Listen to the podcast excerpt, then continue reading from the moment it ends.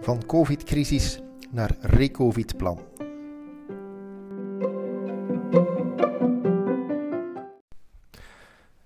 Beste luisteraar, in deze podcast gaan we in op de vraag hoe we van de COVID-crisis naar een Recovid-plan kunnen evolueren. Met andere woorden, wat we moeten doen om de economie terug op punt te krijgen wanneer de COVID-crisis is afgelopen. Het is natuurlijk al wat geweest met die uh, coronacrisis. wie had ooit kunnen denken dat hij of zij in, in, uh, in, in, in het leven een pandemie zou meemaken waardoor het maatschappelijk leven en de economie wekenlang zou worden platgelegd?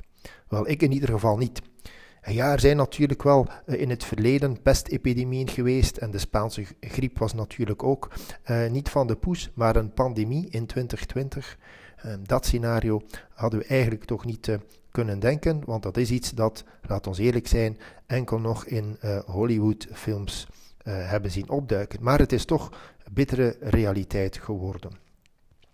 En als een dergelijke catastrofe zich voordoet, dan verwachten we natuurlijk van de regering of de regering, regeringen uh, dat zij het maar oplossen. We zitten dan wel dag in dag uit te voeteren op onze politici, maar in tijden van rampspoed is het bij gebrek aan een of andere superheld wel de politiek die de meubelen moet komen redden.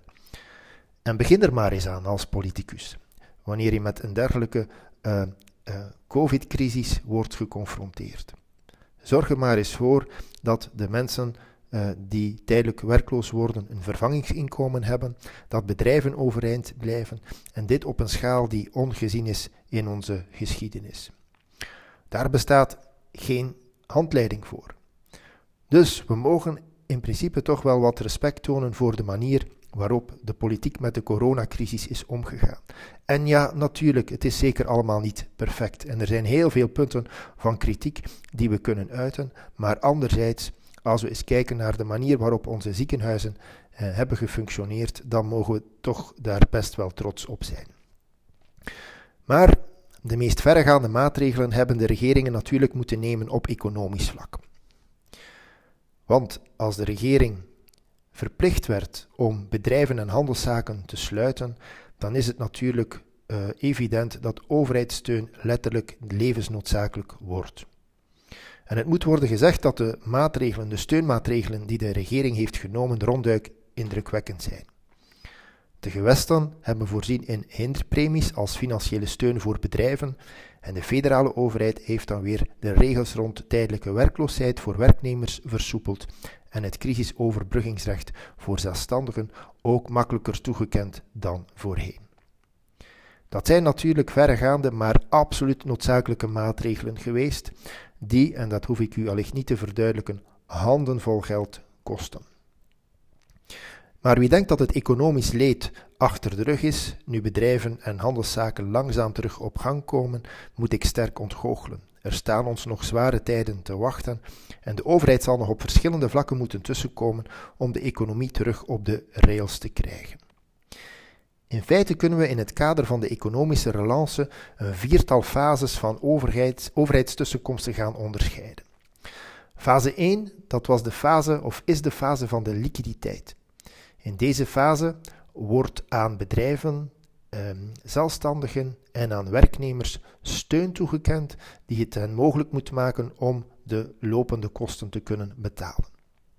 Het gaat dan bijvoorbeeld om gewestelijke hinderpremies die 4000 euro in het Vlaamse en het Brussels gewest bedragen en 5000 euro in het Waals gewest, die men heeft toegekend aan bedrijven die verplicht de deuren hebben moeten sluiten um, door de coronamaatregelen.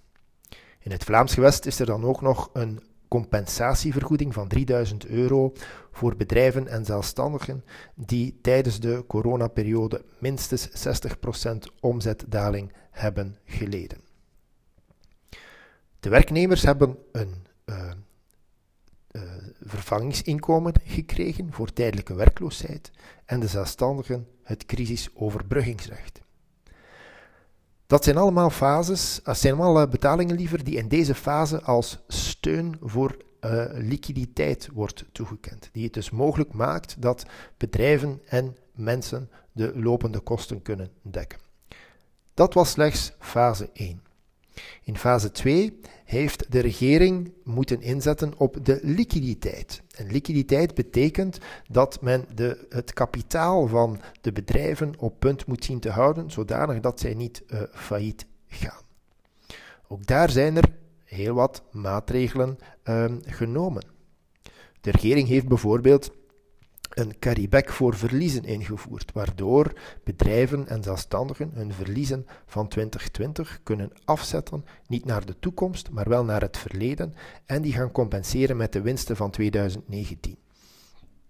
De tweede maatregel die men heeft genomen is ondernemers toe te laten om in de komende drie jaar een wederopbouwreserve aan te, aan te leggen ten belopen van het verlies van 2020. Dat is misschien wat technisch, maar het komt er eigenlijk op neer dat bedrijven in de komende drie jaar de winsten die zij hebben gerealiseerd kunnen in een reserve stoppen die eigenlijk het, verlies van uh, ehm, 2020 moet dekken. En het spreekt voor zich dat op die winst dan geen belasting moet betaald worden.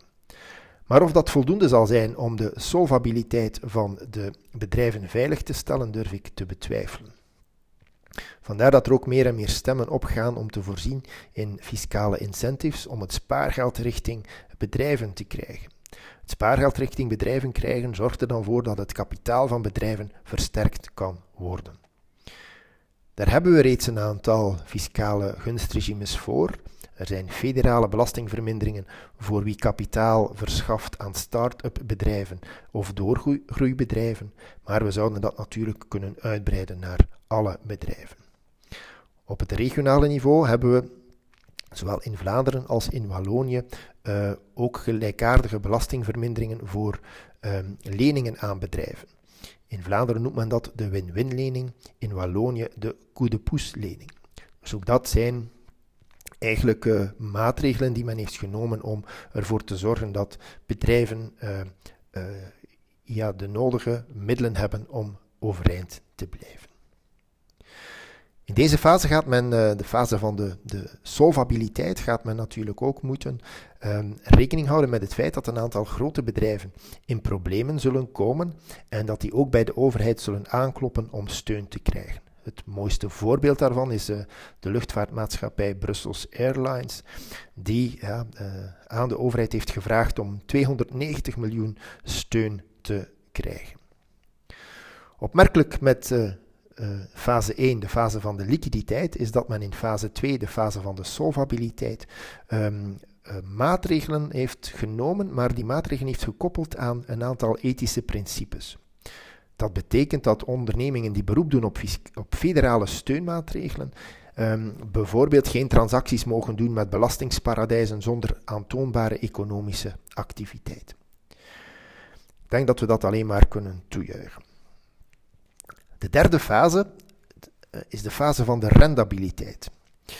In deze fase zal de overheid moeten tussenkomen om de economie terug, terug op gang te krijgen en een aantal sectoren ja, uh, te stimuleren zodanig dat de ondernemingen die in deze sectoren actief zijn terug rendabel worden. Het schoolvoorbeeld daar is natuurlijk de horeca. Ook daar gaat men fiscale steunmaatregelen moeten uitwerken. En dan denken we bijvoorbeeld aan een tijdelijke verlaging van het btw-tarief in de horeca of het verhogen van het aftrekpercentage van professionele restaurantkosten. Het zijn zaken die men kan doen om toch uh, de sector een steuntje in de rug uh, te geven, maar die natuurlijk, en dat hoef ik u ook niet duidelijk te maken, wel ook wat centen gaat kosten aan de begroting. Dus in de eerste drie fases van de heropstart, van de economische relance, is de overheid aan zet en moet zij via rechtstreekse tussenkomsten de economie er terug bovenop helpen. En de overheid moet hier natuurlijk wel wat waakzaam zijn, want uh, er loopt, voor zover ik kan inschatten, nog steeds geen kip met gouden eieren uh, in de wedstraat rond of op het Martelarenplein. Dus dat betekent dat we wel steun moeten verlenen, maar zeer goed moeten beseffen dat die overheidssteun op termijn natuurlijk terugbetaald gaat moeten worden. En we moeten daar waakzaam voor zijn Waarom? Omdat ehm, ja, een Belg natuurlijk een Belg blijft en we zeker wat de eerste fase betreft, de fase van de liquiditeit, toch hebben moeten vaststellen dat er toch weer heel wat misbruiken uh, of perverse effecten rond de steun zijn ontstaan. De, de, verhalen die doen ondertussen de ronde. Vakbonden die bedrijven onder druk hebben gezet om tijdelijke werkloosheid in te voeren. Tijdelijke werklozen die toch uh, verder blijven werken of bij hun werkgever of in het zwart gaan bijklussen. Zelfstandigen die, uh, of bedrijven die verplicht de deuren moeten sluiten en een hinderpremie ontvangen, die hoger is dan hun normale inkomen of winst. Zelfstandigen die een hinderpremie en of overbruggingsrecht ontvangen, maar toch gewoon doorwerken en afspreken met klanten om dan later te factureren. Bedrijven die een beroep doen op de Vlaamse compensatievergoeding via manipulatie van hun boekhouding en het uitstellen van facturatie. Het zijn allemaal praktijken die jammer genoeg uh, ja, realiteit zijn. En we mogen daar natuurlijk de ogen niet voor sluiten, want het is duidelijk dat voor elke euro steun die onterecht wordt toegekend, ja, de factuur natuurlijk op de kap van de gemeenschap zal terechtkomen. Daarnaast moeten we ook uh, waakzaam zijn voor allerlei lobbygroepen die tussen aanhalingstekens van de gelegenheid gebruik willen maken of om een of ander fiscaal voordeel binnen te halen. Zo bijvoorbeeld deed KBC-topman Johan Thijs een oproep om eh, de bankentaxen te herzien, omdat de banken toch wel volop meewerken aan de coronasteun voor particulieren en bedrijven. Het Verbond der Vlaamse Tandartsen vroeg dan weer aan de overheid om het coronasupplement van uh, uh, 20 euro dat tandartsen mogen aanrekenen, ehm, ja, dat men dat via Trisif moet terugbetaalbaar maken. VOCA, het Vlaams Netwerk van Ondernemingen, van zijn kant vroeg de federale overheid om een prestatiepremie van 150 euro toe te kennen aan werknemers die tijdens de coronacrisis verder zijn blijven werken. Ja, het is natuurlijk evident dat al die, als men daarop zou ingaan, dat dat natuurlijk ook weer een gigantische kost met zich zou meebrengen voor de begroting die nu reeds zeer zwaar geplaagd wordt. Dus ook aan dergelijke vragen mag de overheid niet toegeven. En het zou zeer onverstandig zijn om de federale en de gewestelijke begroting nu nog verder onder druk te zetten met het geven van fiscale of parafiscale gunsten aan bepaalde sectoren. Want wat we niet mogen vergeten is dat na, fase 1, de fase van de liquiditeit, fase 2, de fase van de uh, solvabiliteit, fase 3, de fase van de rendabiliteit, er nog een vierde fase aankomt in de economische relance en dat is de fase van de solidariteit. Het is duidelijk dat de miljardensteun die de overheid heeft toegekend of nog zal toekennen aan de economie, natuurlijk niet zomaar uit het niets zal verdwijnen. De miljardensteun zal moeten op de een of andere manier gefinancierd raken. Momenteel staat de teller van de fiscale steunmaatregelen ondertussen op um, uh, 46 miljard euro, maar de pro prognoses zijn dat we vlot boven de 50 miljard euro gaan uitstijgen. En dat betekent dat, als we naar de prognoses kijken, dat de Belgische economie in 2020 uh, 7,2% gaat krimpen, dat het uh, begrotingstekort tot 10, boven de 10% van het bruto binnenlands product zal oplopen en dat onze schuldgraad graad liever tot maar liefst 119% van het bruto binnenlands product zal gaan uh, uitstijgen. Dat zijn hallucinante cijfers. En hoe gaat dat dan, die steun, hoe gaat die dan gefinancierd raken? Wel, te beginnen is het natuurlijk wel zo, dat, dat mogen, we, mogen we toch op hopen, dat uh, de economie terug zal aantrekken. En dat er een economisch herstel zal zijn. Maar het lijkt toch wel zeer duidelijk te zijn dat uh, het economisch herstel onvoldoende zal zijn om die miljardensteun gefinancierd te krijgen.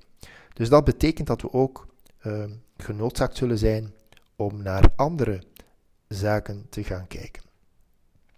En dan zijn er twee mogelijkheden.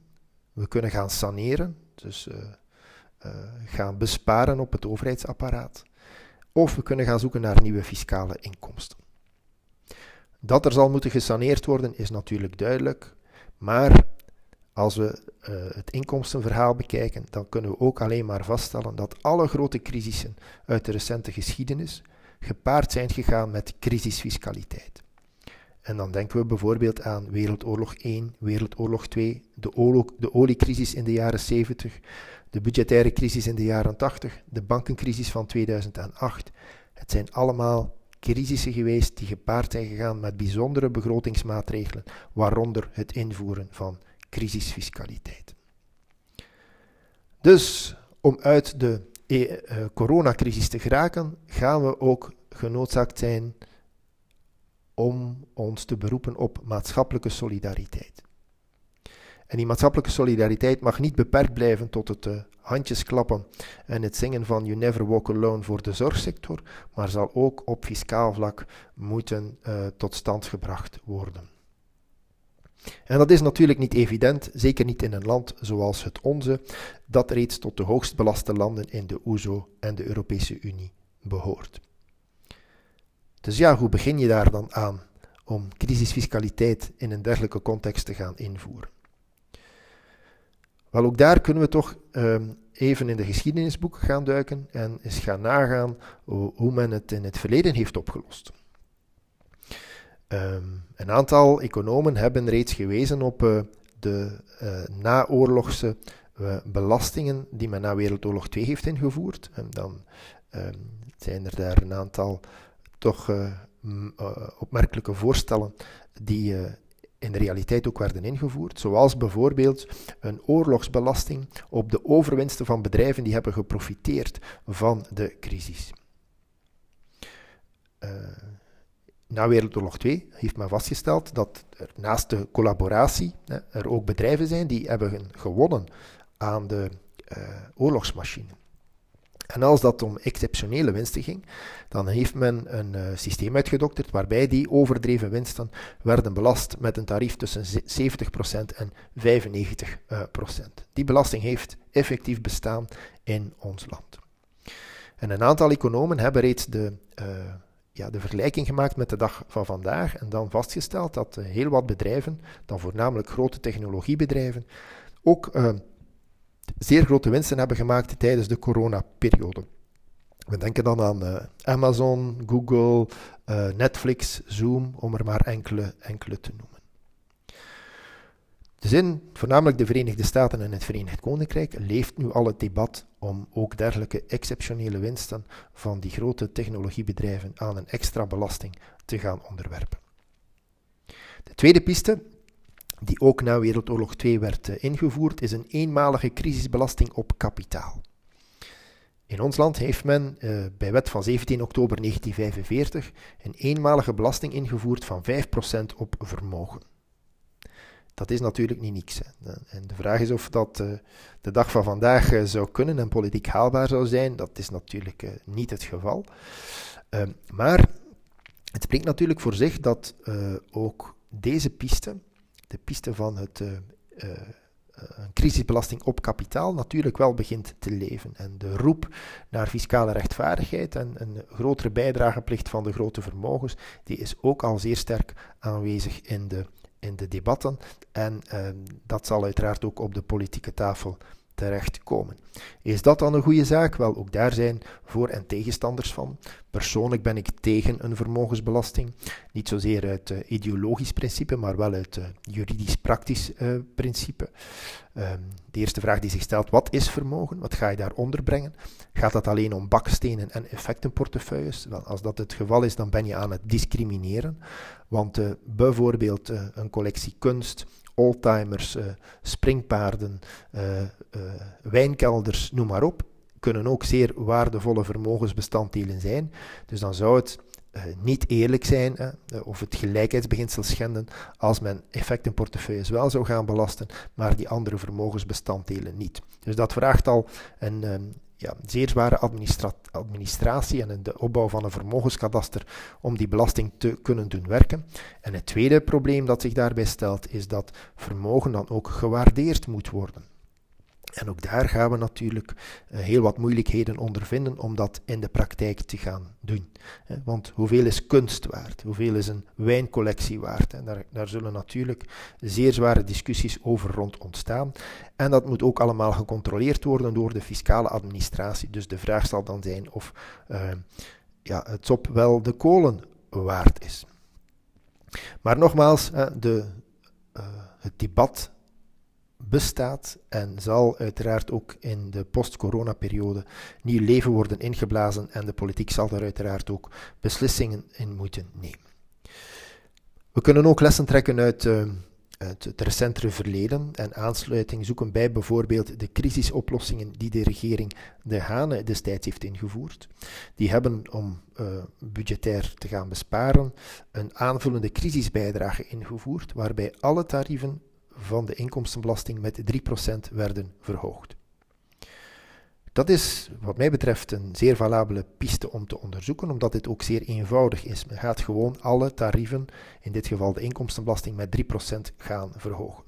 Men zou dat zeer breed kunnen gaan uitrollen en gaan toepassen over alle belastingen. Niet alleen federaal, maar ook regionaal, waardoor ook bijvoorbeeld tijdelijk de successierechten en de registratierechten iets verhoogd worden. En men kan daar ook rekening houden met uh, sociale correcties. Door bijvoorbeeld de crisisbelasting te gaan toepassen op een erfenis boven een bepaald niveau. Of wat de inkomstenbelasting betreft, als we dan naar de personenbelasting gaan kijken, uh, de crisisbelasting niet te gaan toepassen op de laagste schijven van de personenbelasting, om de laagste inkomens dus te gaan ontzien, maar pas toe te passen op de 45% schijf of de 50% schijf. Ook kan men lessen trekken uit uh, uh, het rapport van de Hoge Raad voor Financiën dat recent werd voorgesteld om tot fiscale hervorming te komen. En dan kan men gaan saneren aan, uh, in de fiscale gunstregimes. Men kan ook die onder de loep gaan nemen en de vraag gaan stellen of die maatschappelijk nog wel verantwoord zijn en of die niet moeten vervangen of afgeschaft worden. En tot slot kan men natuurlijk ook het uh, nuttige aan het aangename koppelen door uiteindelijk ook eens werk te gaan maken van meer fiscale rechtvaardigheid. Hierbij kan men om te beginnen al gaan inzetten op de invoering van een digitax op grote technologiebedrijven, die dus aansluit bij die uh, tax op overwinsten. Omdat het natuurlijk zo is dat technologiebedrijven grotendeels kunnen ontsnappen aan nationale winstbelasting in hoogbelaste landen, omwille van het feit dat de fiscale wetgeving niet is aangepast aan de gewijzigde economische situatie en de digitale maatschappij. Dus ook daar. Dus de coronacrisis stelt ons voor gigantische maatschappelijke uitdagingen waar we enkel samen kunnen uitraken. Iedereen is er uh, mee akkoord dat er heel veel steun wordt verleend aan de economie en dat er solidariteit op dat vlak ontstaat. Maar we moeten natuurlijk rekening houden met de fiscale boemerang die op ons afkomt. De miljardensteun zal gefinancierd moeten worden. En als er dan evenveel bereidheid zal zijn om uh, uh, solidair te zijn, is het nog maar zeer de vraag. En we moeten ons daar toch wel van bewust zijn en ook rekening houden met ja, het, het uh, concept belasting. We hebben nu in de afgelopen maanden kunnen zien wat belastingen voor een maatschappij betekenen. Ze, hebben, of ze maken het mogelijk dat wanneer er uh, crisissen ontstaan, dat er steun wordt verleend. Dat is de basis eigenlijk van uh, een, een belastingheffing. Dat een individuele bijdrage kan leiden tot maatschappelijke steun. En dat, daar moeten we ons zeer goed van bewust zijn. Dus als u uw belastingaangifte invult, moet u daar toch eens rekening mee houden. En niet lopen vloeken en zuchten, maar in tegendeel goed beseffen waarvoor die belastingen dienen en uh, met een beetje solidariteit en bereidheid om eventueel ook nog een stukje, zij het op tijdelijke basis, crisisbelasting te dragen, moeten we met z'n allen zeer vlug uit deze coronacrisis geraken.